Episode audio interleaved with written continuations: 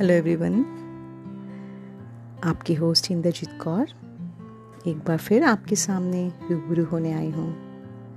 झील अभी एक ऐसा माध्यम है जो कई उलझनों को सुलझा सकता है क्योंकि मैं अपने मरते दम तक अपनी blogs books podcast articles motivational speeches counselling से जितना हो सके लोगों में आशा, जीने की आशा, सब्र और अच्छी चीज़ें, अच्छे कर्म करने की बातें करती रहूँगी।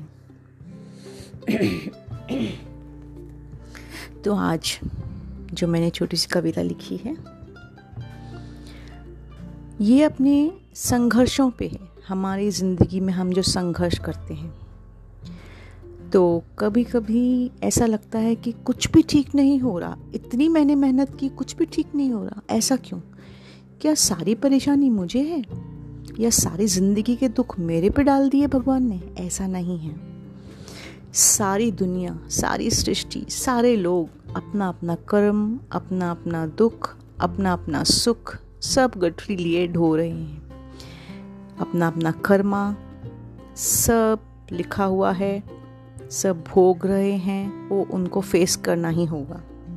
एक बात हमेशा याद रखना, सच्चाई का साथ मत छोड़ना और अपने कर्म हमेशा अच्छे रखना। बस ये सब हिसाब किताब इधर ही है। चलने दो हवाओं को, तेज और तेज। चलने दो हवाओं को तेज और तेज पत्ते हैं शाखाओं के, फड़फड़ाएँगे। चलने दो हवाओं को तेज और तेज पत्ते हैं शाखाओं के तो फड़फड़ाएँगे। मिट्टी उड़ेगी, धूल बनेगी। उड़कर आसमान में फिर नीचे आएगी।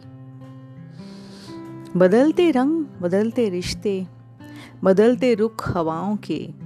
सब कुछ तो देख लिया। अपने मन को इतना काबू कर, एक विशाल दरख्त की जड़ें देखी हैं, वो कभी फड़फड़ाया नहीं करती। तो तेरा मन विशाल दरख्त की जड़ों जैसा है।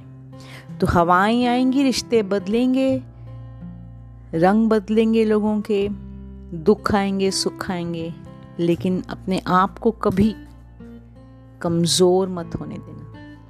तो चलने दो हवाओं को तेज और तेज। बदलते रुख, बदलते रिश्ते देखे। मेरा मन तो एक विशाल दरख्त की जड़ों जैसा है। जड़ें कभी फड़फड़ाया नहीं करती। अपना ख्याल रखिएगा।